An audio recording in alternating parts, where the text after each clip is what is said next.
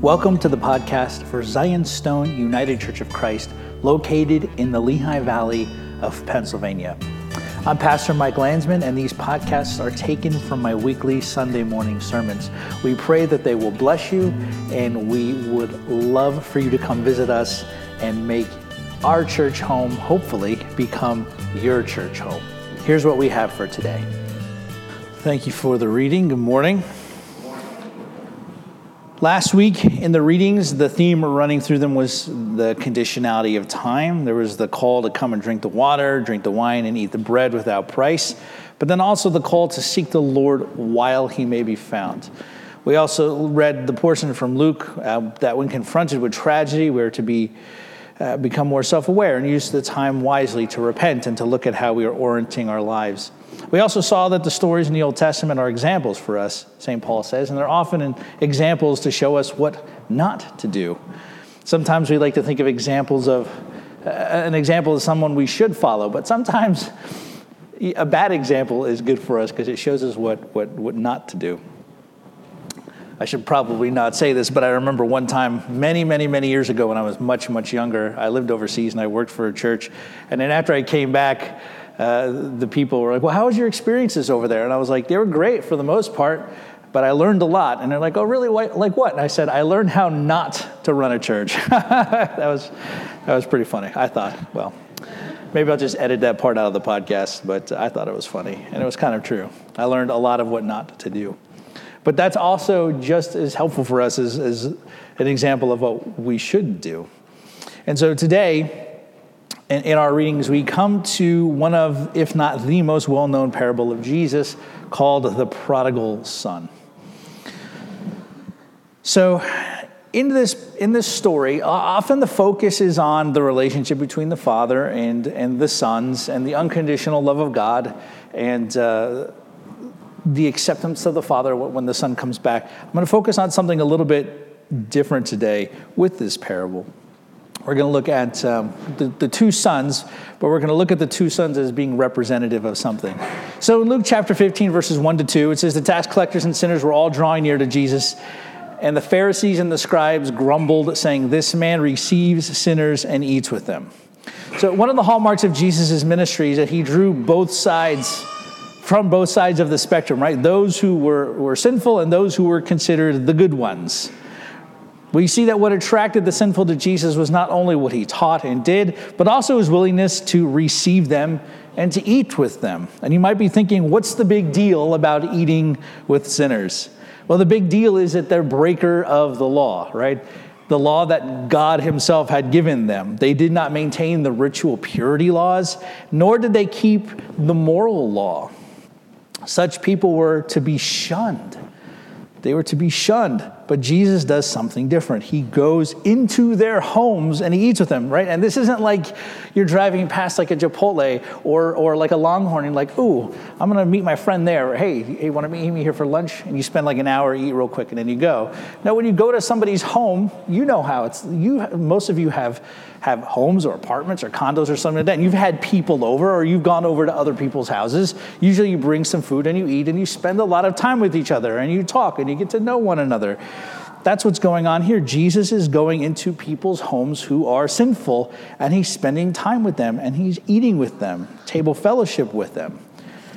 The religious leaders would never do that. They would never go into the houses of sinners. They would never associate with them because then they themselves would become impure.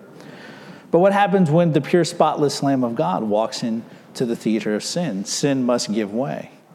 And the tax collectors were distinctly notorious because they were seen as traitors to their own people. Because what they would do is, is they would obtain the rights from Rome to collect taxes. And all of us are like, taxes. Ugh. But the, this is a little bit different. They could do whatever they wanted. And Rome didn't care. You could do whatever you want as a tax collector as long as Rome got Rome's cut. So, what would happen is these tax collectors would tax more than necessary, and then they would keep the money.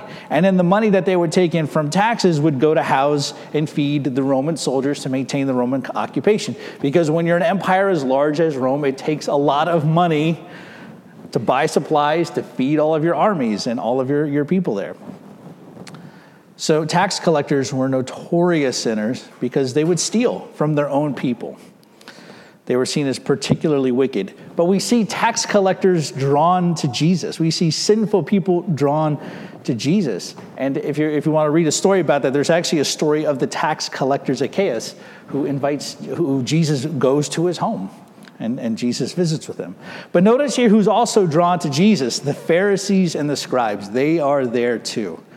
They seem to be there in this instance anyway to grumble and to cause some drama. But we know from other texts in Scripture that there were some of the Pharisees and religious leaders who were more than just fascinated by Jesus, who were legitimately curious about, him, who he was, what he had to say. Because we have to remember his preaching and teaching have, an, have authority, right? Unlike anything else that they've ever heard. And his teaching and his authority results in remarkable healings and deliverances from affliction. And we see this demonstrated in religious leaders like Nicodemus, who was one of the Pharisees who came to Jesus by night, who also took care of Jesus' body, taking it off the cross. So it's remarkable that the religious leaders who would think should not be repulsed by him are repulsed by him a little bit, even though they're kind of being drawn to him at the same time. And it's interesting that the sinners who you would think should be repulsed by him are actually drawn. But we need to notice here, brothers and sisters, that both groups, right, the religious and the sinful, they are both in need. They are both in need. And maybe the sinful people have an advantage in this regard because they can at least see that while some of the religious see what some of the, the religious leaders can't.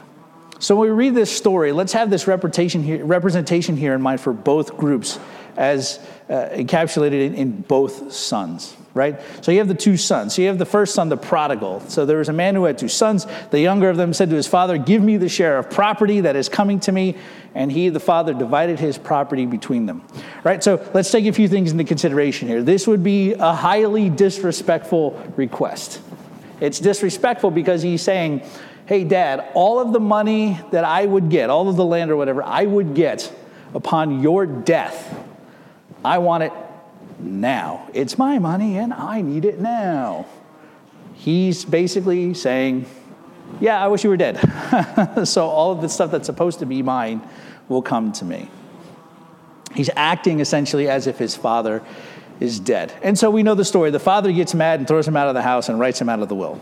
No, the father, for whatever reason, says okay and does that. He gives him his share of the inheritance. And the younger son takes the money he invests it wisely. He makes a tidy profit from the stock market by getting in early on a big tech company investment opportunity. Nope, not. He certainly does not. He does what many of us would do when given large sums of money. He spends it, all of it. He leaves his home behind. He abandons his family, because remember, he's asked for what is his should his father be dead, so he's, he's left. He leaves his home behind and he travels far away to another country and he squanders all of it in reckless living. All of it. But then one day famine hits and he's run out of money and he can't get any help, so he has to go work with the pigs. And he gets so hungry that he eats the food that's meant for the pigs. So think of this. He has cut all ties with his family. He's moved away to a Gentile country, wasted everything he has, and he's now tending pigs and eating their food. And he is a Jew. This is forbidden stuff here for him. This is unclean. It's meant to show us this is how low he has sunk in the story. But it says one day he came to himself. And he realizes that even though he's no longer a son, he could still find help at his father's house as a servant. Because remember, in leaving and taking his inheritance, he has cast himself off from the family and he is no longer a son. So he goes home to the home that he left behind. He has no right to do so, but he realizes his sin and he rehearses a speech and he, he acknowledges in the story three things. The first one is he says to himself, I have sinned. The second thing he says is, I'm not worthy. And the third thing he says, I'm going to tell my dad, treat me like a servant. He has this, this three pronged realization. And he returns home.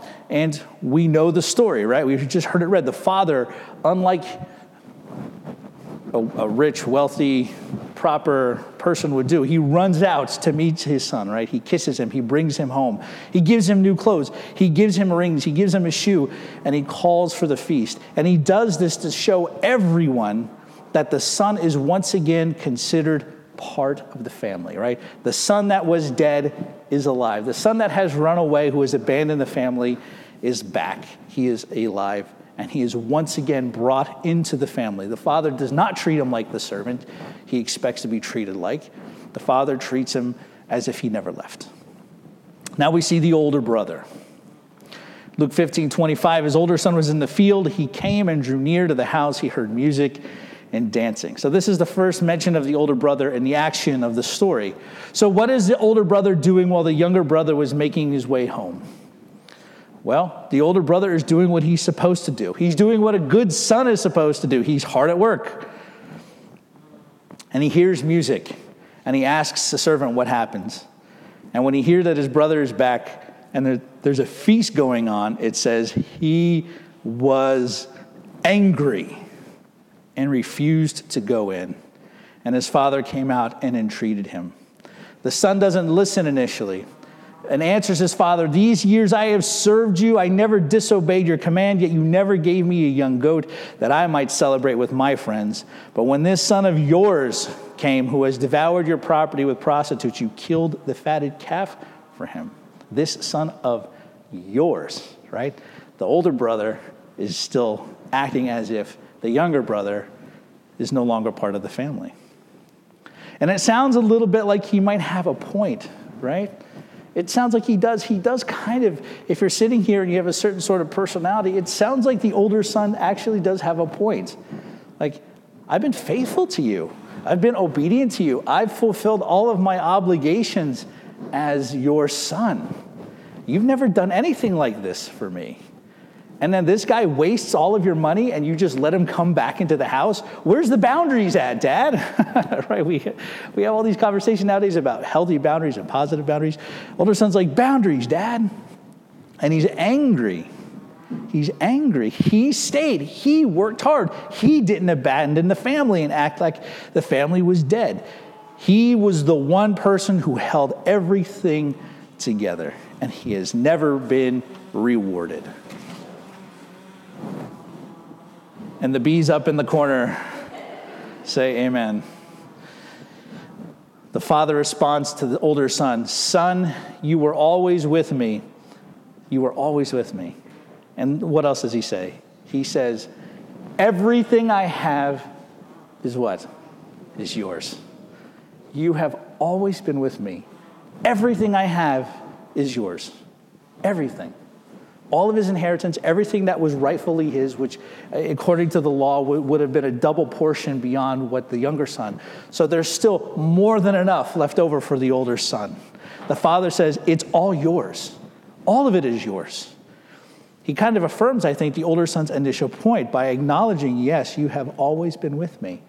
But then he reinforces this by saying, Hey, remember, everything I have belongs to you.